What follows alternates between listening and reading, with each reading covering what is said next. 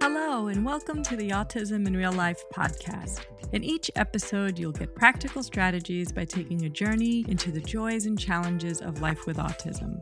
I'm your host, Ilya Walsh, and I'm an educator and the parent of two young adults, one of which is on the autism spectrum.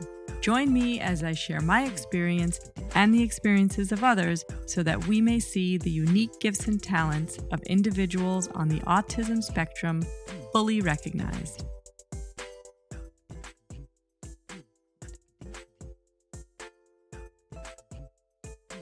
Hello, everyone, and welcome. This is Ilya, and Happy New Year. I welcome you back um, and, you know, wishing you a wonderful new start to the beginning of the year. And I um, came across a, some information over the last couple weeks, and uh, particularly an article. And I wanted to share some tidbits in in there for you because I think it's a really great way to think about the new year. I think when it's time for new resolutions and um, you know wanting to make new starts um, and all of these goals that we set for ourselves oftentimes at this time of year um, i wanted to offer a different perspective on that and i read an article in um, elephant journal and um, what caught my attention was the, the article is called The Do It All Myself Mentality That's Born from Trauma and Feeling Unworthy. And it's an article from November 8th, 2020, and written by uh, Jennifer Bauer. I will put the link in the description so that you have that um, to check out if you'd like. Uh, but I found that I really resonated with the title for, you know, if you've been listening in, you know that those are some areas that I've talked about before. Um, but also just um, really thinking about this do it all myself. And that's something that I've kind of always struggled with, you know, is just I'll do it, I'll do it. Yes, saying a lot of yes to things that I wasn't quite sure how maybe I would do it, um, but somehow managed to figure out how to make it all happen. Um, but at a great expense to myself.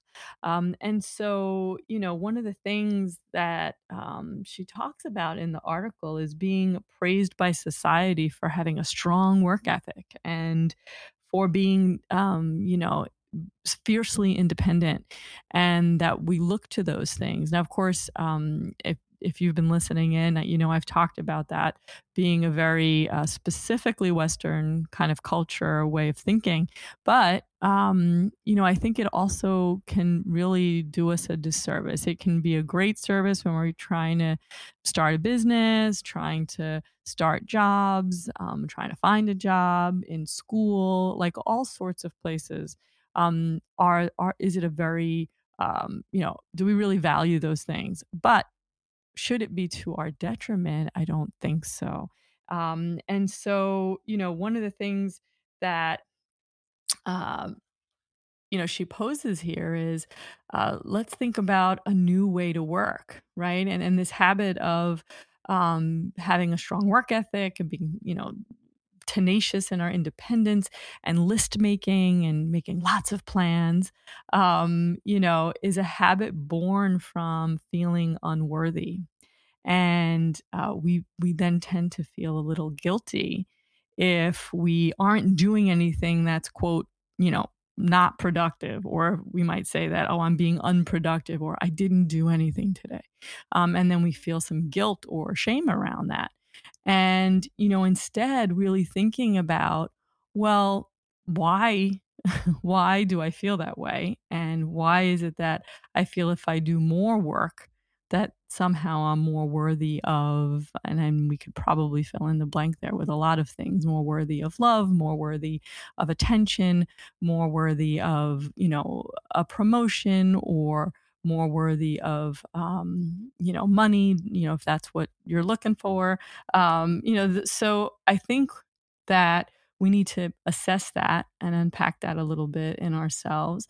Um, but also thinking about what feels good in your body and what kind of sensations are you noticing when we kind of step into this do it all myself i need to go go go um, and then we feel restless when we stop and pause for a minute and really just kind of notice those sensations and maybe recognize why we might be feeling them.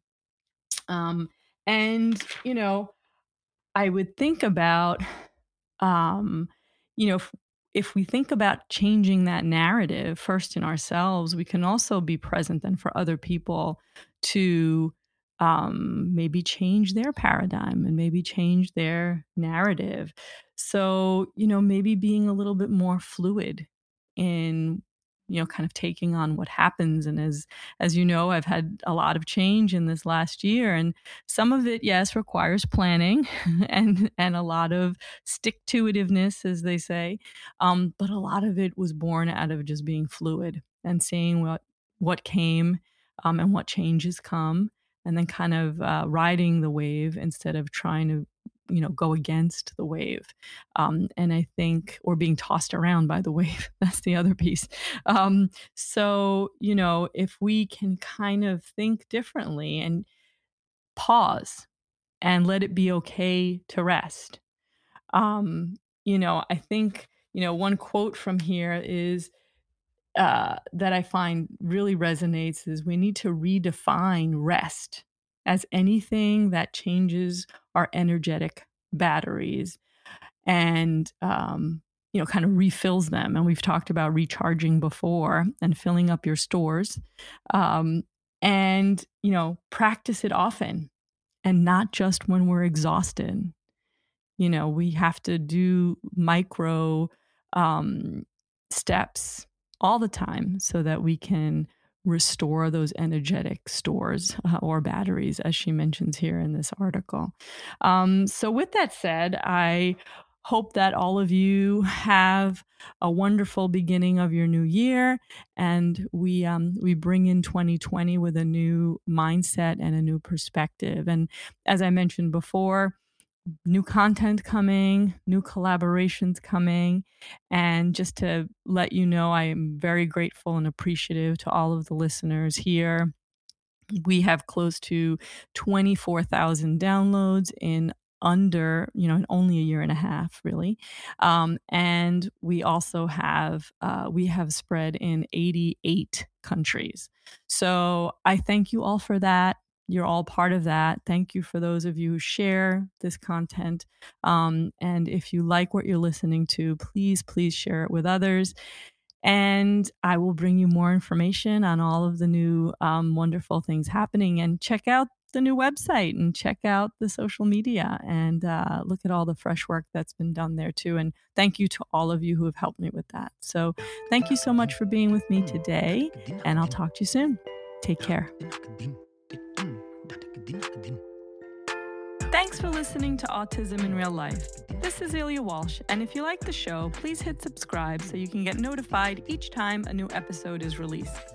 You can also join my email list to get more information on the podcast, receive blog posts, and my newsletter. If you have suggested topics for the podcast or would like to be a guest, please reach me on social media or through my contact page. Talk to you next time.